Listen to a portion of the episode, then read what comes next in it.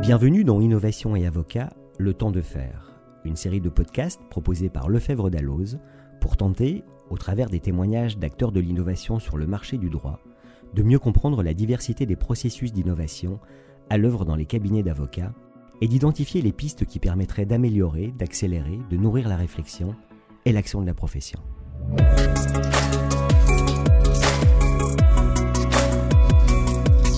L'enseignement du droit à l'université se résume encore trop souvent à la formation au droit, plus qu'à l'apprentissage d'un métier. Certes, le nombre d'étudiants dans les années de licence et la crise Covid rendent difficile l'évolution de la pédagogie pour intégrer l'innovation. Mais, dans un siècle où le savoir est de plus en plus disponible et où l'individu doit sans cesse apprendre à apprendre, comment rendre cette évolution possible ? Nous avons donc interrogé les enseignants innovants et recevons Soumi Saint-Auguste, directrice du Prospective Lab Lefebvre Sarrut, présidente d'Open Law, Le Droit Ouvert. Bonjour Soumi, et merci d'avoir accepté notre invitation. Bonjour Laurent. Soumi, est-ce que je peux vous demander euh, brièvement de vous présenter ? Alors, je m'appelle Soumi Saint-Auguste et je suis en charge du Lab Prospective pour le groupe Lefebvre Sarrut. Par ailleurs, je suis présidente de l'association Open Law, Le Droit Ouvert. En quelques mots, mes deux missions respectivement pour la prospective sont de réfléchir à ce que sera le droit demain, euh, l'accès à l'information, mais aussi les pratiques. Et pour ce faire, bah, je m'intéresse à tout ce qui se passe alentour. J'observe attentivement les tendances naissantes, mais aussi les signaux faibles, en vue d'en dégager Euh, des conseils et des orientations pour la suite. Par ailleurs, euh, chez Open Law, je m'intéresse à l'ouverture du droit sur le marché français.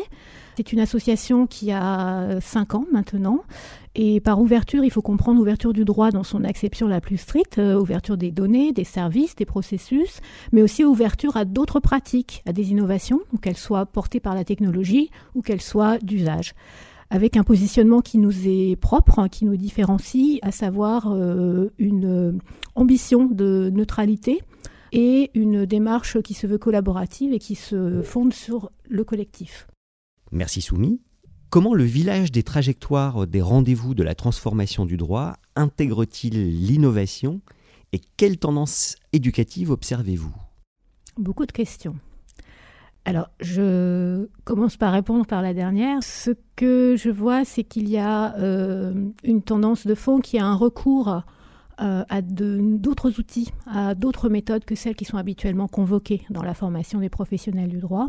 Il y a aussi une autre tendance qui, euh, qui était émergente il y a quelques années et qui, à mon avis, va monter en puissance dans les, les mois et années à venir, qui est d'appliquer l'approche par compétences qui existe ailleurs dans d'autres filières plus appliquées, qui sont d'ailleurs traduites aujourd'hui par des initiatives portées par des acteurs donc de la formation et de la pédagogie, mais aussi par des acteurs publics avec euh, des démarches autour des compétences et de leur évaluation en matière de, de culture numérique.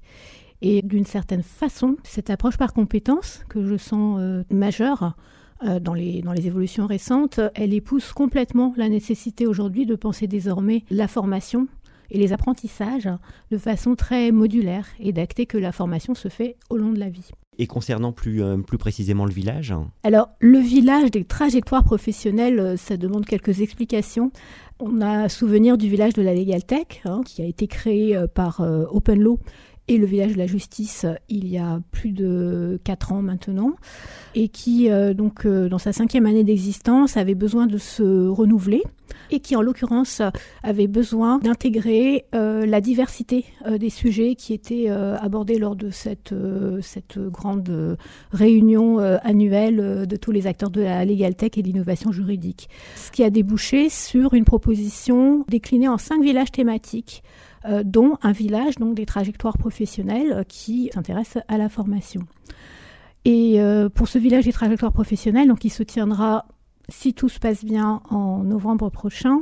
La règle sera la même que pour les années précédentes, c'est-à-dire que le programme des conférences euh, sera amené par Open Law principalement et par ses partenaires, euh, parce qu'il se trouve qu'on est depuis euh, de longue date sur euh, ces sujets, à la fois pour fédérer justement euh, des réflexions qui existent et que je viens d'évoquer à propos euh, des tendances alentours, donc dans les universités, mais aussi dans les, les écoles professionnelles et ailleurs.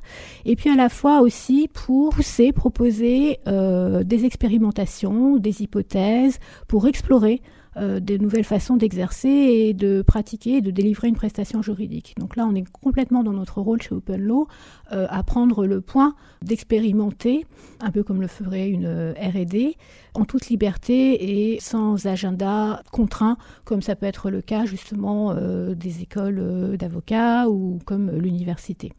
Très bien, merci Soumi. L'innovation est-elle selon vous une affaire de budget ? Alors non, clairement pas. Pour moi, elle est avant tout une affaire de posture, une affaire d'intelligence, de, de veille, de, de curiosité et d'état d'esprit. Et avec la crise sanitaire et la récession économique qui s'installe, très probablement, je dirais que c'est encore plus vrai parce qu'on va entendre parler davantage de frugalité, on va entendre parler de sobriété numérique.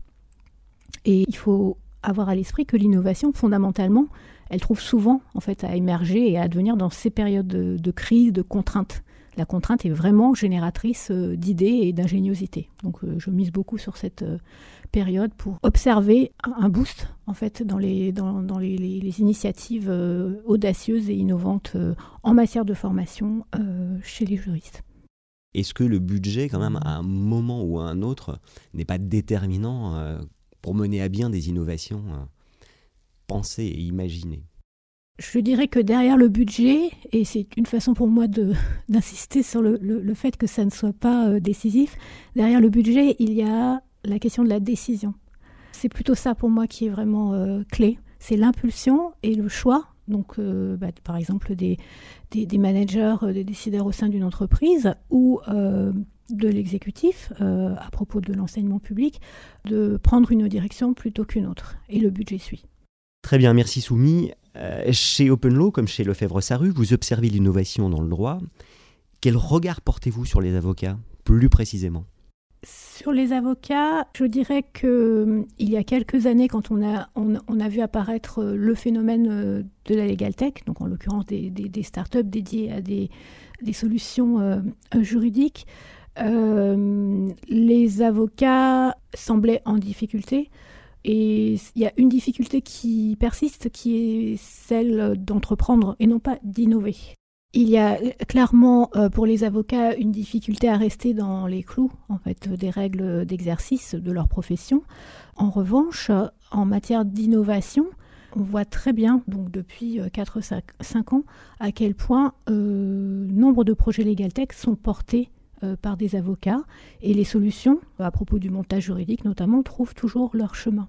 Donc je suis assez confiante sur leur, euh, leur trajectoire. Est-ce que vous pensez que c'est plus difficile d'innover pour eux ? Alors fondamentalement, et on l'a souvent dit, il y a culturellement, très probablement, euh, un pas entre la, la posture professionnelle et les attentes à propos des avocats, mais aussi des autres professionnels euh, du droit, et euh, les démarches d'innovation qui impliquent euh, de, d'errer, de digresser, euh, de tester, de se planter, euh, de reprendre. Donc voilà, tout ce que je viens d'évoquer rapidement est très contre-intuitif euh, pour des professionnels dont on attend av- avant tout qu'ils soient exacts, qu'ils soient fiables. Et effectivement, c'est une question d'éducation. Parce qu'il y a clairement un défi à infléchir un modèle de, de réflexion, de raisonnement et de pratique professionnelle pour aller dans le sens effectivement de l'ouverture et de l'innovation. Est-ce que ça a à voir avec euh, l'appréhension très française de l'échec ? Je dirais que ça dépasse les particularités nationales. Je vois bien, euh, parce que je lis euh, abondamment la littérature anglo-saxonne à propos euh, de l'innovation euh, juridique, que c'est un, un trait de caractère euh, qui, euh, qui traverse euh, enfin, toutes les cultures, à vrai dire. Et concrètement, comment, euh, comment cette ouverture peut, euh, peut-elle s'illustrer ? Par exemple, dans l'ouverture à d'autres, d'autres pratiques et d'autres cultures professionnelles, il y a depuis quelques années le recours à, au design thinking chez les juristes, avec des nouvelles façons de penser et de concevoir les, les réponses et les solutions euh, qu'on apporte. Moi, ce que je voudrais ajouter à ce sujet, c'est que d'une certaine façon, ça permet de renouer euh, avec la dimension qui est foncièrement humaine et qui est interpersonnelle chez euh, l'avocat. Il y a une forte valeur ajoutée dans la relation entre l'avocat et son client, ou entre l'avocat et, le, et, et l'usager. Et cette période qu'on, qu'on traverse permet d'une certaine façon de remettre au centre en fait, ces compétences euh, dites euh, transverses ou euh, soft skills, euh, au-delà donc, de la seule compétence et maîtrise des techniques juridiques et des connaissances, qui ont toujours été là. Parfait. Merci Soumi. Merci Laurent. Et à très bientôt. À bientôt.